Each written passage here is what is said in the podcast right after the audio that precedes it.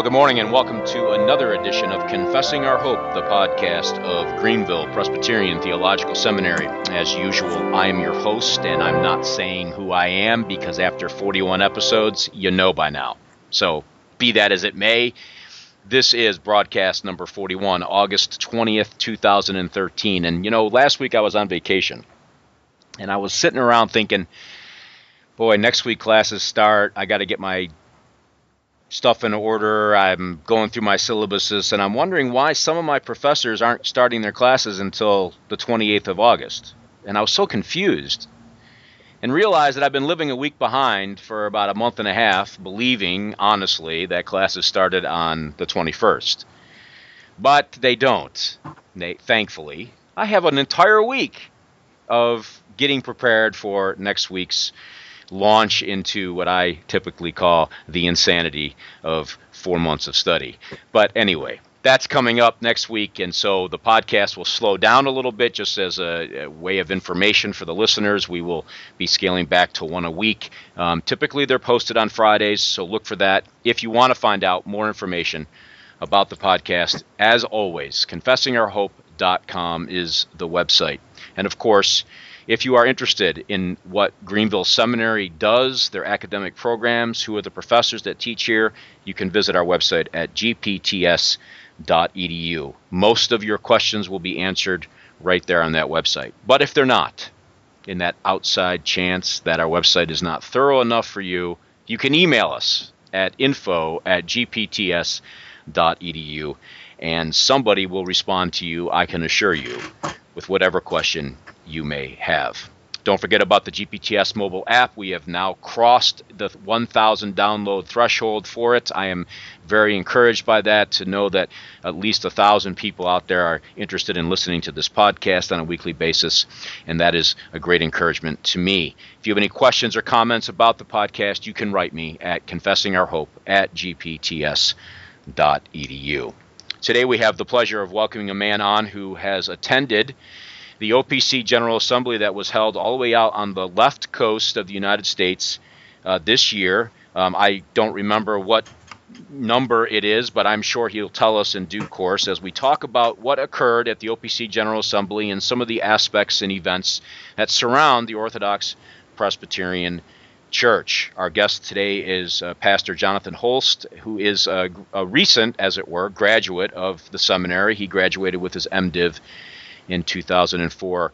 He previously studied in the UK, and you will notice quickly when he begins to speak that he is not originally, I don't think, from the United States. But anyway, you'll figure that out, I'm sure, as we go. But he did some studies also in the UK at the University of Wales, graduating there in 1991. As I said, he is a pastor and he is currently ministering at Westminster Orthodox Presbyterian Church in Hamden, Connecticut. So, Pastor Holst, it's great to have you on and, and carving out the time. I know we had some hiccups here in the beginning, but it's great to have you on to talk about the OPC, its history, some of its uh, uh, what it's doing, its work, where it is today, and uh, we'll just go kind of work our way through those topics. But it's it's great to have you on. Thank you. Thank you, brother. Appreciate the welcome. You're welcome. Now, I mentioned in the beginning, in my ignorance, I wasn't exactly sure uh, what General Assembly number, as it were. You know, we always identify our general assemblies by what number it is. So what which how many years now has the OPC been in existence and what general assembly was this? This was the 80th General Assembly, though the uh, OPC hasn't been in existence for 80 years. Uh, it was formed in 1936. Many of your listeners will know that. There were certain years where uh, the denomination assembled twice. So this was our 80th assembly. In fact, as I sit here in my study, just to my right, I have a shelf that's about four feet long, on which we have all the minutes from every every general assembly, except for three. Somehow we've conspired to lose the minutes from three of those assemblies, so we almost have a a full official record of the business of the assembly of our denomination from its inception. Wonderful. And of course, that's very helpful as you meet each year and as an officer in the church, knowing what has transpired throughout the history of the assembly. It helps, of course, make wise and good decisions as you're conducting the business of the church. Now, you mentioned the the, uh, the OPC began in, in 1936, and so I kind of have a two-sided question for you. First, how did the OPC come to be? Um, in, in, a general sense, I, I realize you, you, could take probably hours to talk about the history of the OPC. And then, how did you yourself become part of the Orthodox Presbyterian Church? The denomination itself uh, formed as an attempt to preserve historic Calvinism within the the American Presbyterian context. Um, in June June the 11th, I believe, 1936, the denomination was formed as a response to uh, disciplinary actions against uh, a particular minister, uh, John Gresham Machen. He had been deposed from the ministry within the PCUSA because he'd uh, conducted an ongoing attempt to fight against liberalism within that denomination. Uh, he and a small number of other fathers in the faith there in Philadelphia formed uh, what then was a minute denomination.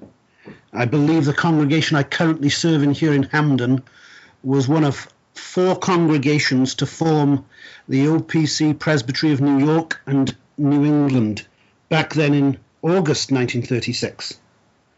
Um, now that's a very brief answer to your first question. Right. Secondly, sure, sure. Um, I had the privilege of serving, uh, of studying rather at Greenville Seminary, as you mentioned, and there I was introduced to uh, fathers and brothers in the faith from the OPC, the PCA, the ARP. Um, I came to Greenville with the express commitment of returning to uh, Great Britain at the end of my studies. And um, that commitment was kept. I served there in South Wales for uh, three years.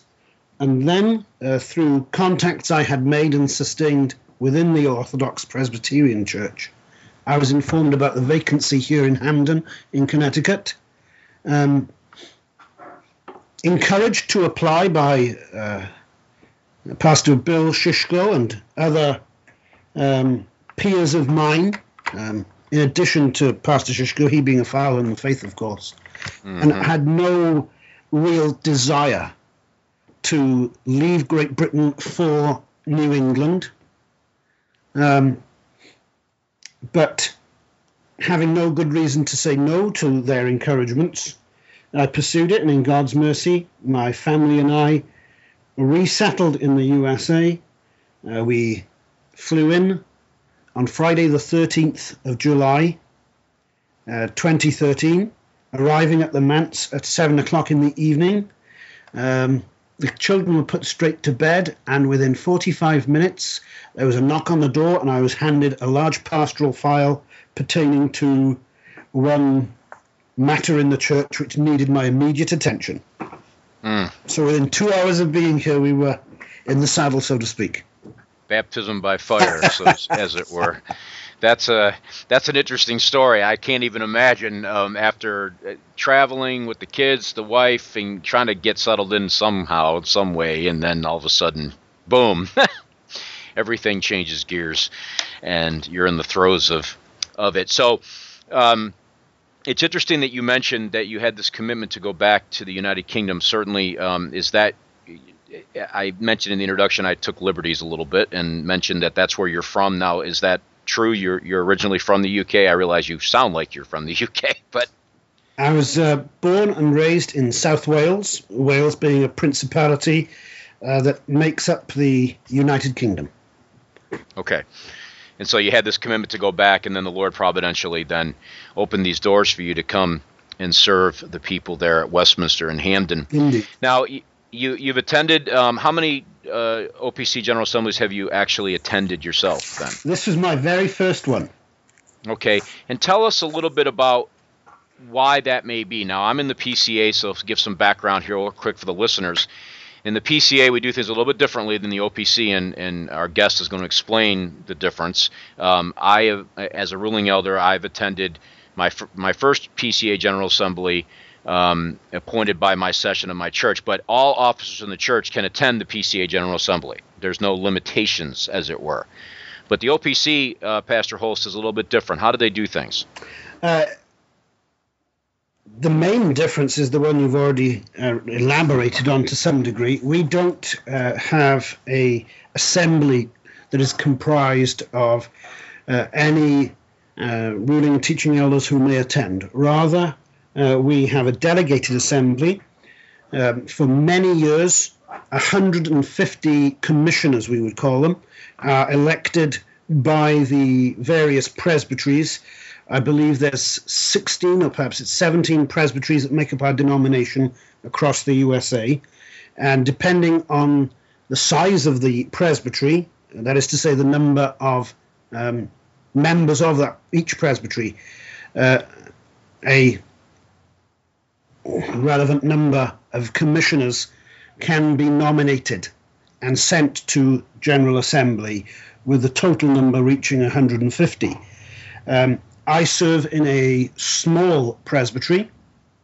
Uh, that means we only get to send, I believe it's two ruling elders and two teaching elders to GA.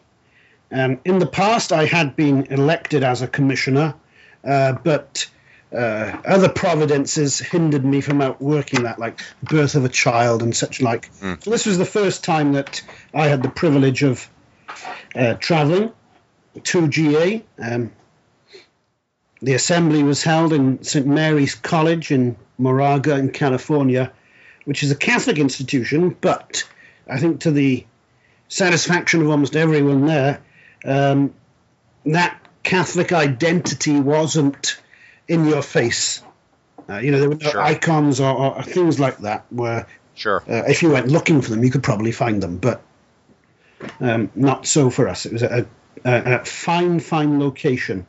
Um, I'm going a little away from your question here, but uh, uh, those more experienced folk told me not to expect the same standard uh, for future assemblies. Um, hmm. The beauty of the location was abnormal. You know, we had mule deer walking through parking lots, um, black Angus cows, turkeys, um, and all the manner of, of, bird wildlife that people who are familiar with California would recognize. It was it was sweet time. Sure, I remember even watching some of my friends who were also delegates, as you were, uh, post pictures on Facebook and Twitter, and you know, listeners all know what those are, right? Twitter and Facebook. Anyway, um, but I saw pictures of it, and I and I remember thinking that it, it was it seemed like a remarkable place, um, great scenery. Um, uh, one good friend of mine who's an OPC minister up in Maine. Um, took a tour of some of the countryside around after the assembly had had um, adjourned and conducted its it finished its business and so I remember thinking that as well so it's interesting that you brought that up. I want to come back to the delegated assembly question real quick, just just for clarification.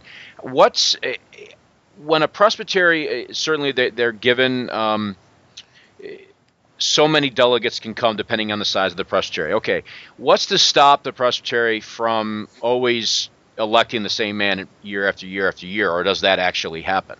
Or do you rotate? Is there some kind of system where they rotate around? Um, so that it's not always the same people going every time? Uh, well, that matter is left to particular presbyteries. Uh, in a presbytery such as uh, mine, it's a straightforward uh, election. Um, if you declare to the fathers and brothers in your presbytery that you wish to be the commissioner, uh, you will have to explain to them why you think you should be the guy. And if you went the year before, well, you're going to have to argue a, a, pretty impressive case why you should be sent again. Sure, um, sure. In an eventuality such as that, you're more likely to be placed as an alternate, uh, backup, in other words.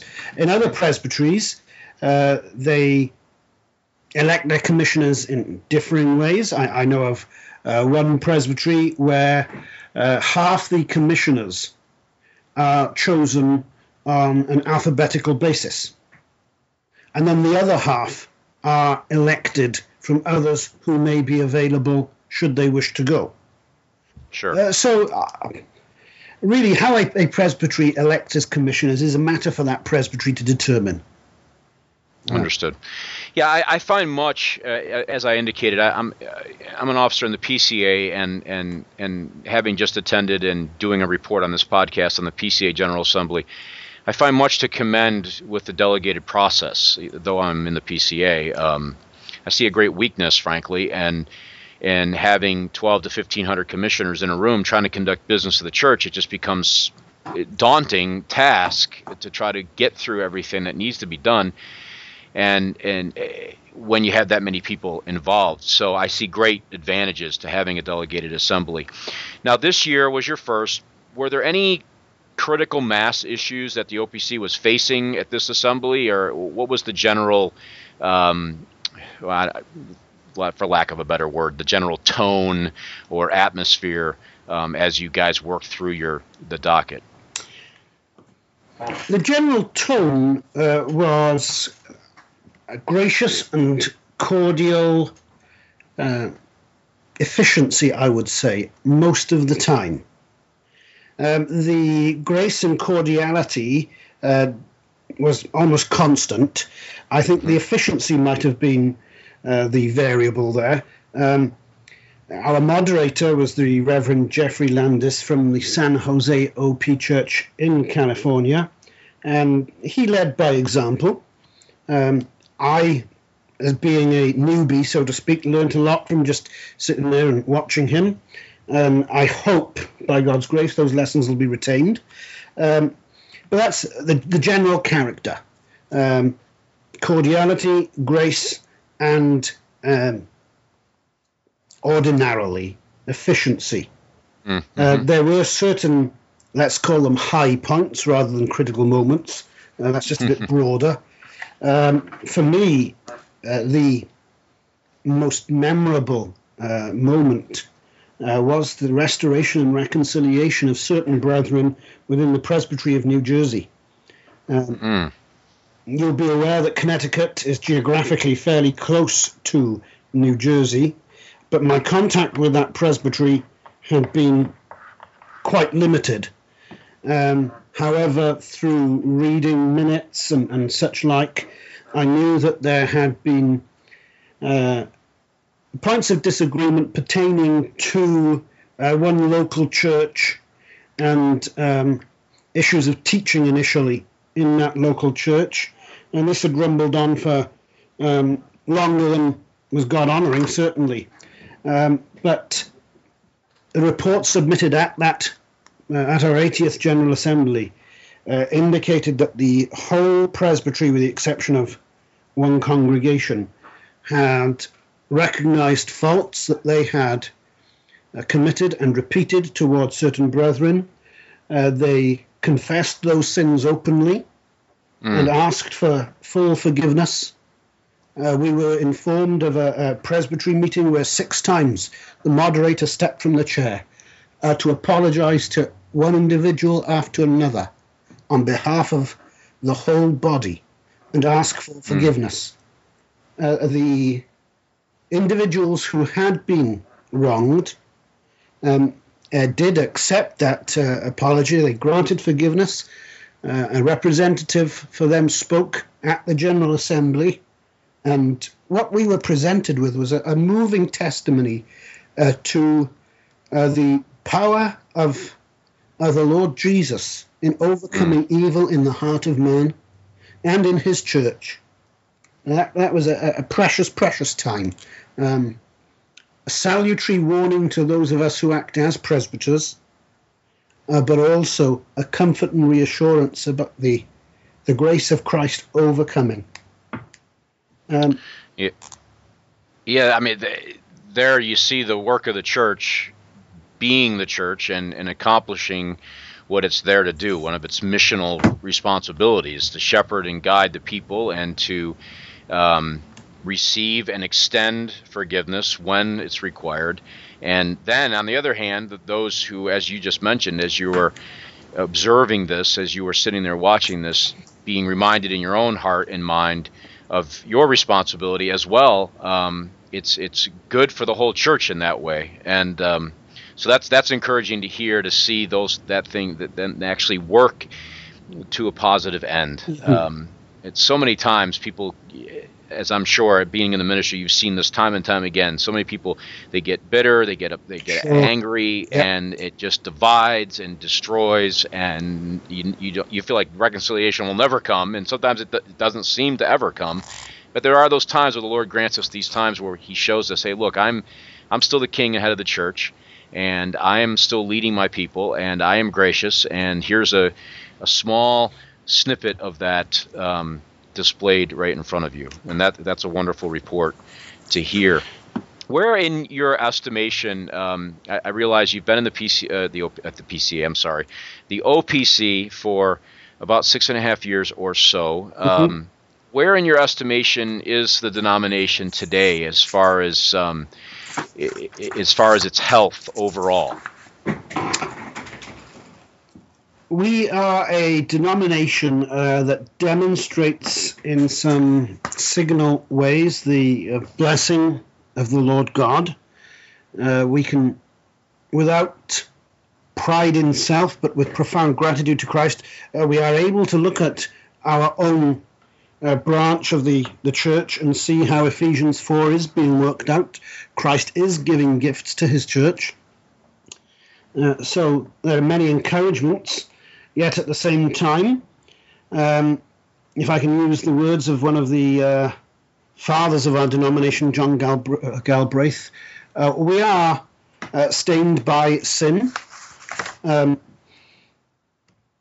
looking back in our history, right from the uh, inception of the church back in the 1930s, there's been a uh, tension between differing groups. Um, mm-hmm. I think after uh, the uh, uh, one group with Carl McIntire left us really in the early days, there weren't too many questions among us regarding fundamentalism, you know, uh, premillennialism, uh, issues of Christian liberty, and, and, and such like. Um, and uh, the initial generation set a distinct standard for uh, Reformed orthodoxy. Now, that might not have been universally embraced by every man jack in the pews, uh, but the character and the direction was established. I think it's fair to say that by the uh, late 50s and 60s on into the 70s, those leaders were uh, being called home by the Lord, and the new generation had to address uh, that same issue that every generation has to face uh, the issue of identity. Um, how do we understand our uh, work in the world today, our work and our identity as a biblical and reformed denomination? And in the past, uh, there may have been some tension between some wanting a more American evangelical character and others wanting a more rigorous identity. But um, uh, today, I don't think you can describe the character of the church in a um, simple one dimensional spectrum. Here some are out on the right, here others are on the left, and everybody fits in somewhere in a nice line in between. Um, I think our denomination today is more of a three dimensional spectrum with variation going uh, left, right, forward, back, up, down, and at every interval in between almost. Uh, we are a group of people and churches that um, seeks to maintain uh, that reformed testimony in the 21st century world. And ministers ordained in the last 10 15 years are those who are going to have to resolve now for ourselves how we understand our church's identity in carrying out that calling. Mm-hmm. um, there are legitimate variations, uh, you could say, in a, our group. If you were to worship with brethren in Southern California, as I have done, what you would see and experience would feel quite different to what you'd find in Connecticut, Massachusetts, Maine.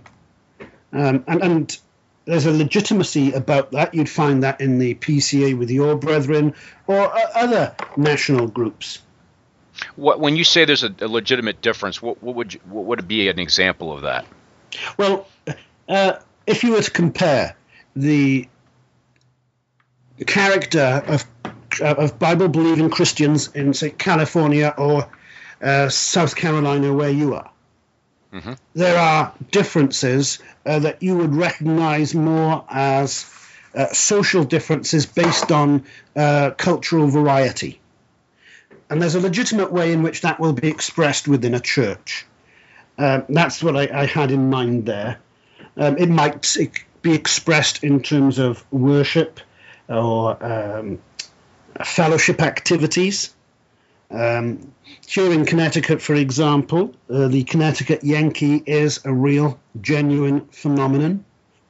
um, the Connecticut sure. Yankee is different from a New York City Yankee, different from New Hampshire folk, um, and and if you were to parachute into Connecticut from South Carolina and expect to see South Carolinian relationships, hospitality, and such, then you'd be sadly disappointed. Uh, mm. uh, now, there is a degree in which those differences are not inherently sinful. So I'm talking about legitimate variations like that.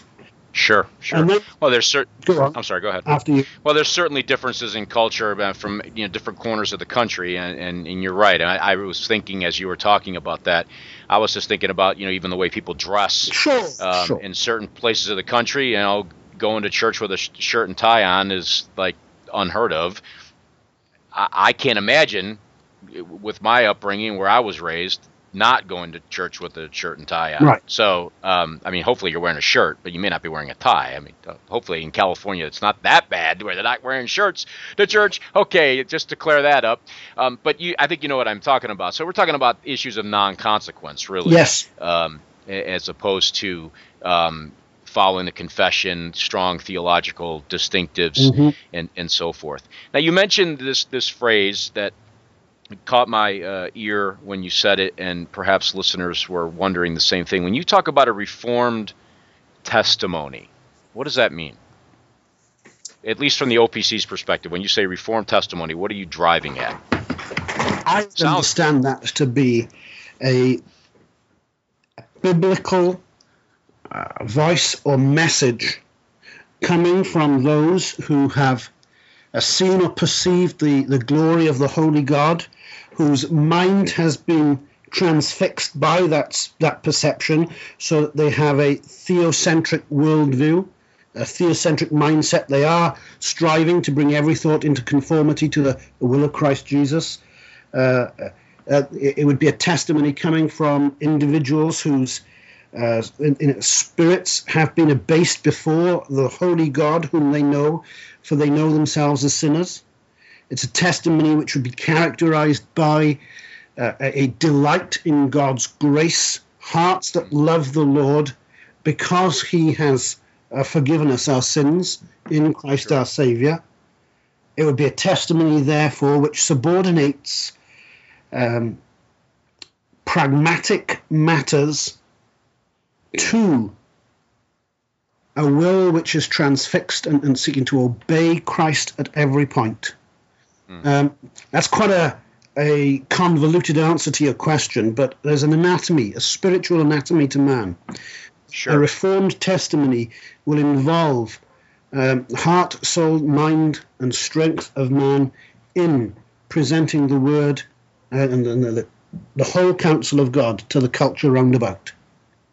Well, let me ask you this question in relationship to what you just said. If um, if I had a, a Baptist listener um, hearing how you just described it, how would that differ, if it differs, from a Baptist testimony or even a Methodist testimony or another evangelical camp's testimony? Is there a difference, or or or or is it very similar? There are distinct differences which will be more apparent in some of those examples that you just named than mm-hmm. uh, in others. Uh, I had the privilege of preaching just last Sunday at a Reformed Baptist church in Connecticut. And I know that the brethren there uh, agree with my understanding of the Reformed faith in, in many, many points.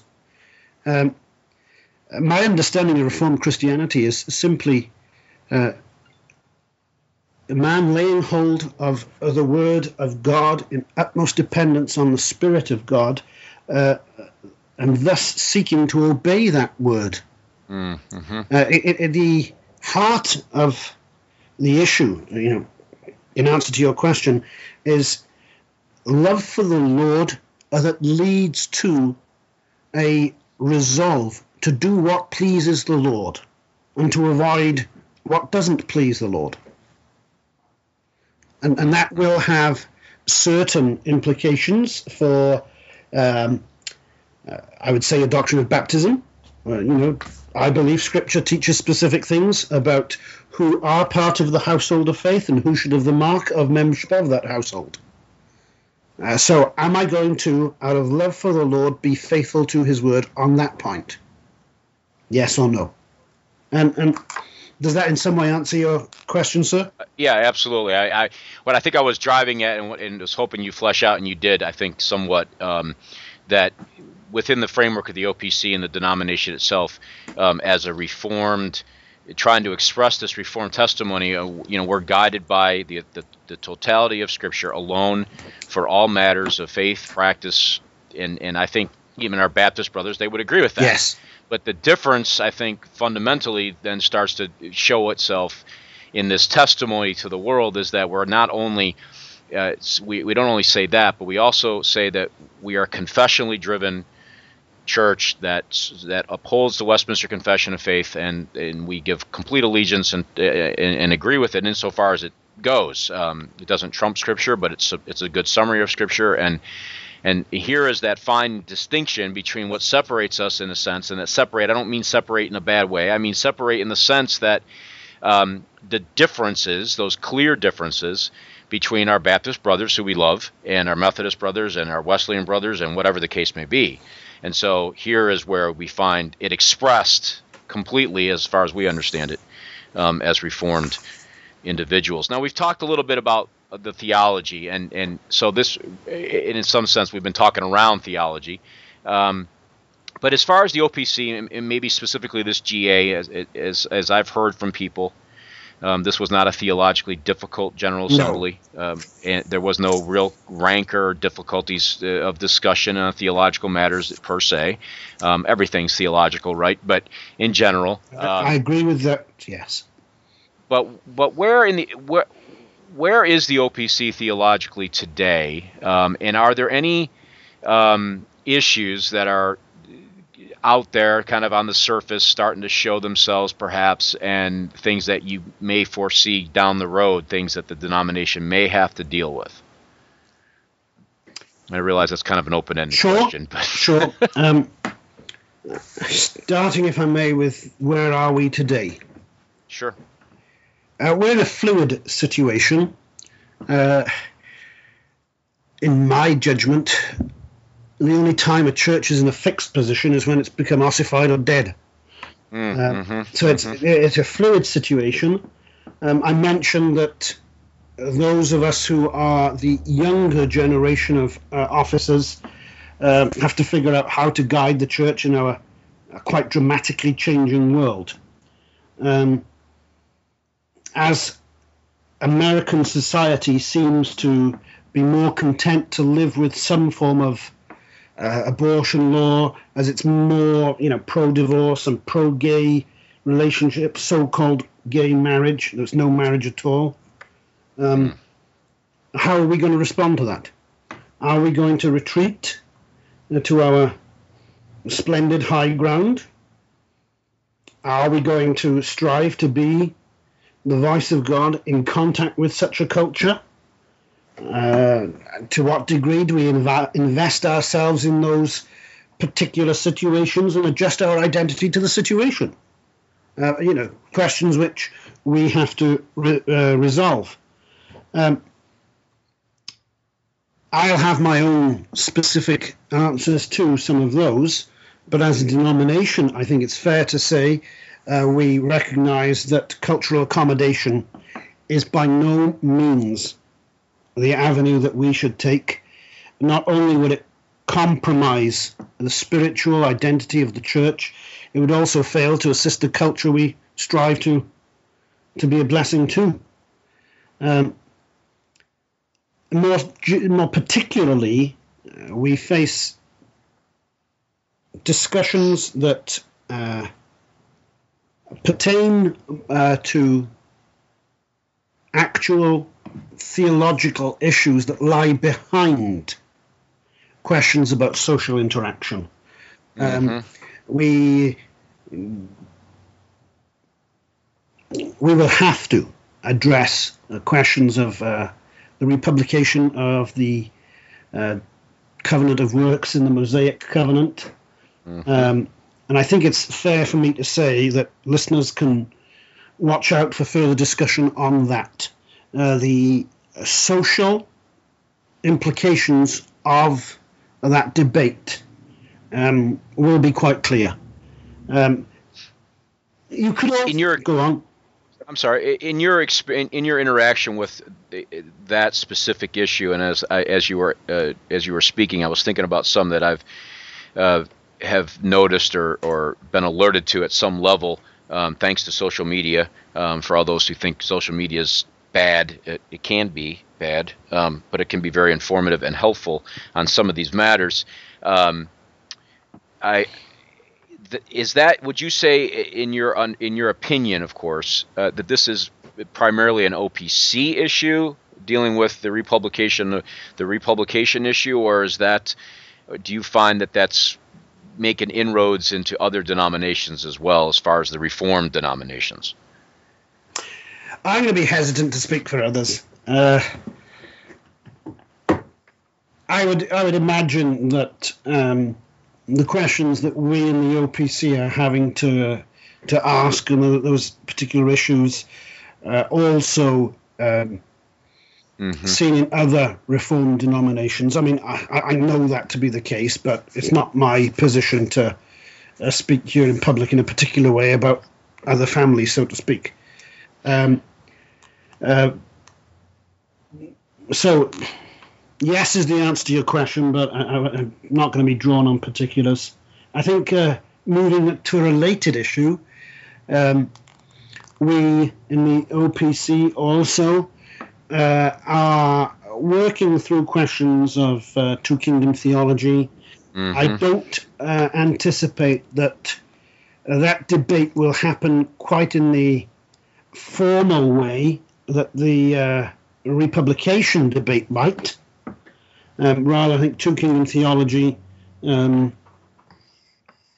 will evolve in differing ways in differing parts of the denomination, and, and we're not going to be addressing that perhaps in the same way that uh, we might address the issue of republication. Uh, sure. It, it is interesting to me, um, having read somewhat on the two kingdom views, um, that it does seem to try to address what you had already mentioned these social issues that we find occurring in our world um, by offering somewhat of a for lack of a better word, a solution um, in this two kingdom outlook. Um, I'm not sold on it. I am not even sure I buy it. But anyway, that's another podcast for another day. Um, but it is interesting that some of this two kingdom theology seems to be coming out of even the same area of the country where you had your General Assembly, I can't help but notice the connection, but that's beside the point. Um, yeah, it's not just the left coast. Um, you could go to Gordon Conwell, near mm-hmm. Massachusetts, and you'll see more of it there.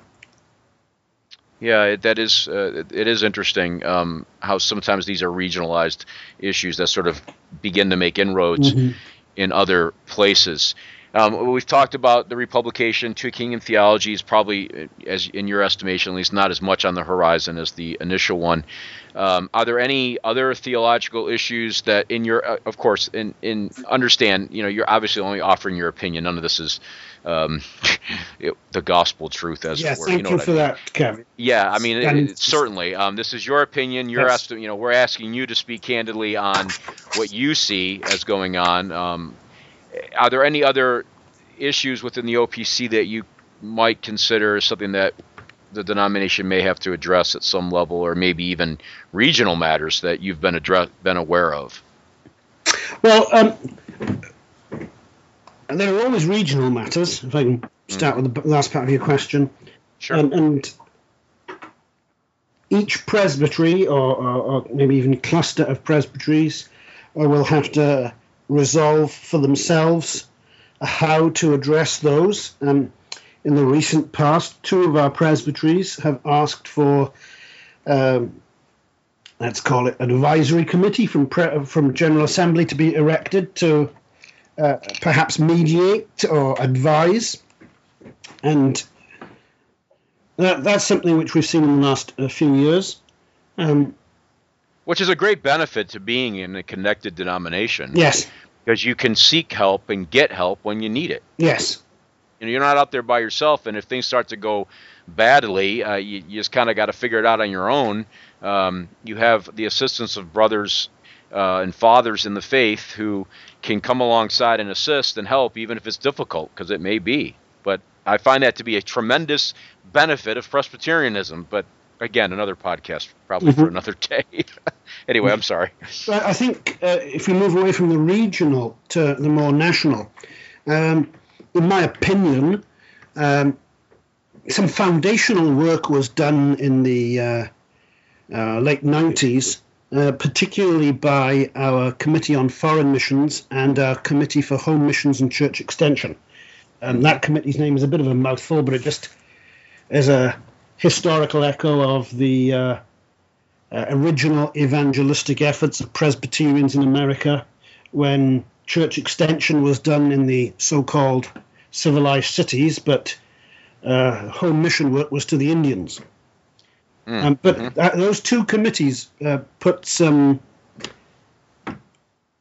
Uh, well, I was going to use the word seminal documents together, but that might be overstating it a bit. They put together uh, documents stating uh, biblical principles behind foreign missions.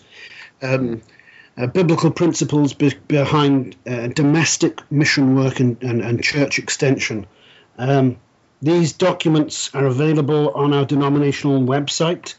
Uh, they provide uh, fine reading for those who are trying to put together a theology of missions, uh, but also uh, they those documents in the two committees pretty much said, okay, this is where we stand in our biblical principles pertaining to the Great Commission. Mm. And, and, that, I think, has been a blessing. Uh, you and listeners will be aware of uh, various models which are, are presented for uh, church growth, church extension, mission works, domestic or foreign, and um, such models seem to change just as fashions on the catwalk change. Uh, sure. But in, in our neck of the woods, uh, we've been well served by the work of those fathers in the faith in both our missionary committees. Um, so that's reduced spectrum, let's say, for disagreement, um, at least public disagreement, as far as I know.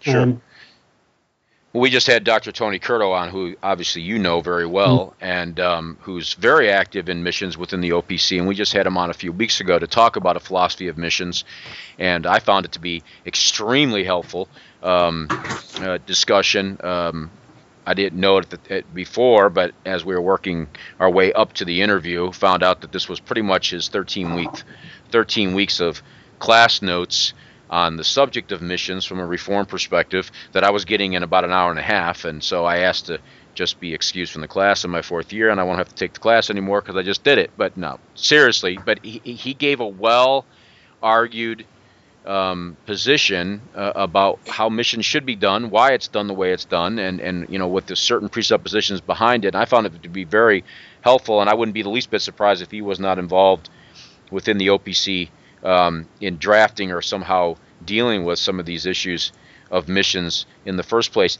And, and if memory serves me correctly, uh, Pastor Holst, wasn't the issue of missions one of the one of the big issues in the early days of the OPC? Uh, indeed, as you were commenting there, I was just reflecting to myself that uh, many discussions about issues in denominations um, end up in the field of mission work. Uh, you can look back in church history, not only in the OPCs, but other denominations. Where, where have the bones of contention actually manifested themselves? Usually mm-hmm. it's mission work and mission field.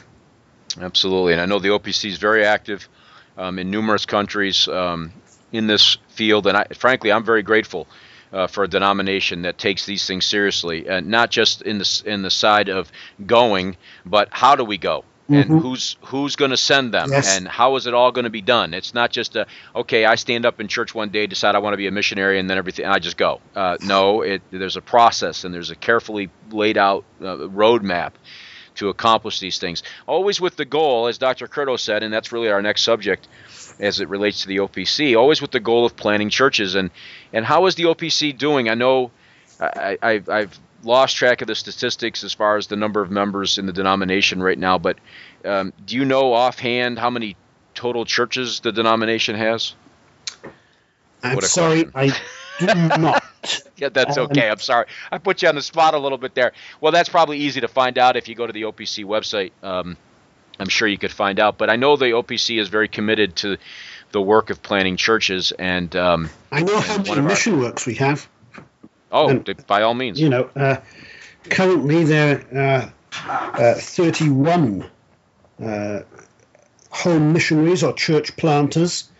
That that's 31 domestic churches yes, then, U.S. based. That is stretching from uh, Puerto Rico to Seattle, or from uh, Bridgeton in in um, not northern Maine but mid Maine, right across to uh, a work south of San Diego, just on the, the edge of San Diego there, mm. at Capistrano mm-hmm. Beach. I'm not sure how to pronounce it, but um, those are the 31. And our missionaries, home missionaries, and foreign actually, are funded centrally. Uh, sure. Rather than having to go to 10 donor churches and attain commitments to X number of dollars. Um, and, and, and there's uh, practical and principial reasons for pursuing that model. Uh, we have the privilege of praying uh, almost every Lord's Day for um, any one of these 31 causes across the USA. Uh, we also, of course, at a local level, pray for our foreign missionaries. Uh, you mentioned they're active in several countries. Um, we currently have missionaries in nine mission fields, which is not a, a massive number, uh, but uh, certain criteria for maintaining meaningful commitment need to be uh, met and continued in order uh, to to open a new field. Sure. Um, yeah, I, like I said, I appreciate the OPC's philosophy of missions, for lack of a better way of expressing it. But uh, you know what I mean by that. I appreciate their what drives it, how it's organized. It's not just a fly by night thing. Oh, you want to be a missionary, then go be a missionary. And you're kind of out there on your own, doing it on your own. And there's clearly stipulated a clearly stipulated framework upon which the missionaries in the OPC operate, and that's not true, frankly, of every denomination. Now, and and and I think this is a, a, one of the reasons why we we see the Great Commission not taken as seriously as it probably ought to be, because when Christ says, "Go therefore and make disciples," He didn't say, "Go therefore and make converts." Right. Obviously, disciples are converts, but they're not just converts; they're disciples. There's a difference, as it were. Uh, converts grow into disciples, and that means you plant churches and you labor within the the divine right of the church, as I said in the interview with Dr. Curto, and asked him about that, and that's where the authority comes, and that's how it needs to be done. The church sends forth, the church is built up, the kingdom is expanded through the work of the church. Mm-hmm. And I appreciate the way the OPC handles those those matters. Now, what about evangelism? here's that bugaboo word, right? And our culture just loves that term evangelism, but I don't think anybody honestly can explain it very carefully. What do we mean by evangelism, and how does the OPC view evangelism? Well, if truth be told, um, the OPC's view of evangelism on the ground will vary. Um, it's mm-hmm. it's not I, I, could present to you uh, my understanding of biblical principle and say, okay, that's what the OPC endorses, and, and fine, that may be true enough. Uh, but um,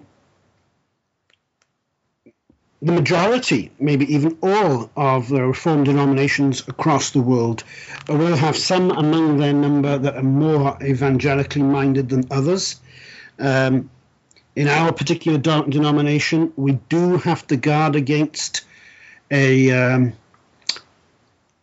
false understanding of the doctrines of grace that might lead an individual to presumption. Mm-hmm. Uh, presumption that God will bring them in, there we are, or presumption that, hey, I'm already in. Um, there are some of our brethren who uh, set a, a, clear example in a zeal for the lost funneled through a robustly biblical ecclesiology. Mm-hmm. And that might sound a little uh, convoluted to some of the listeners, but basically it's a, an understanding that uh, yes, every Christian is called to be a witness to the world. Uh, we outwork that witness, yes, as an individual, uh, but in a particular way through our local churches. Um, yep.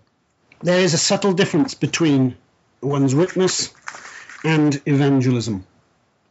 And uh, many of our congregations and presbyteries um, do uh, seek to uh, emphasize both uh, the evangelistic work of the church and the personal witness of the individual. Um, mm. Differing locations in, across the country have differing opportunities. Sure. Oh, no, there's no question about that. Certainly, especially in the climate we find ourselves yes. today. Yep. Different regions of the country are d- dealing with different issues. And um, as I was just commenting to somebody recently, I said, you know, providentially, God didn't move you into this part of the country or this neighborhood just because that's where you were going to live. Uh, you have neighbors that live next to you that probably don't know the Lord, and you have a responsibility to point them there. Mm-hmm. Uh, that's where he why he put you there. Yep. If if for no other reason, that's why you're there, and um, to be that salt and light to those people watching and observing your life. Now, the OPC is very active in other areas, of course, not just missions, evangelism, church planning. They have um, obviously an online presence, but they also, uh, I believe it's monthly, release um, a denominational magazine. Is that the best way to put it? I had used to have one here laying around somewhere, uh, but anyway, um, what's it's at New Horizons. Uh, yeah, New Horizons is our magazine. Um, I, I, if memory serves me correctly, I think it's produced 10 times a year, so it's almost monthly. Um, as I look past my computer, in front of me, I've got a July edition and then a combined August September edition. So, and as I understand things now, they are available in PDF format on the OPC website. Um, just about, I think they just started doing that a few months back. Mm-hmm. Um, so anybody can read it, get their hands on it, and um, frankly, it, it's a wonderful tool and a wonderful magazine. I read it. Um, book reviews, uh, theological articles, a whole calendar there of for the month of uh, pray for this missionary, pray for this church planter, pray for this church. Um, just constant reminders of the ordinary means of grace for God's people in, in, in, in, not just the OPC, but any denomination that cares about these matters. Um, I find it to be very helpful uh, publication and well done, um, well done uh, magazine. Um, how do you know if is it a subscription based thing if people wanted to get the actual hard copy, or is it is that just widely distributed? Oh, you can subscribe. Um, I'm just flicking to the front cover now. Um, subscription is uh, a possibility. Um, I can, if, if, if, readers wanted to, they could go online and find all the uh, subscription details to have the magazine mailed to them. Uh, I think it is 20, oh, excuse me, um, I think it's $20 annually. Okay. Uh, 30 for Canadians. Um, that's 30 for people living in Canada, not $30 for Canadians who happen to live here. We don't discriminate like that. Um, sure, no problem. Uh, but the, the, PDFs are available, as you say. it, it is a, a, helpful magazine. Um, it, it's filled with both practical and theological matters. Mm-hmm. Um, so it's a benefit to all.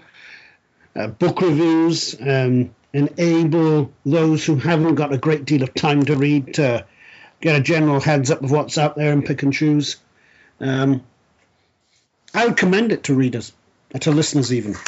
Yeah, absolutely. I, I like I said, I I may be in the PCA, but you know, so um, I still read good material, and it's good. It, it's edifying. It, it's it's strengthening. It's challenging at times. Um, it's it's informative. Um, it's I, I, find it to be very helpful and keep your finger on the pulse of what's going on in the in a sister denomination uh, such as the OPC, and so it's helpful. I was originally, as many listeners will know, I've told the story before.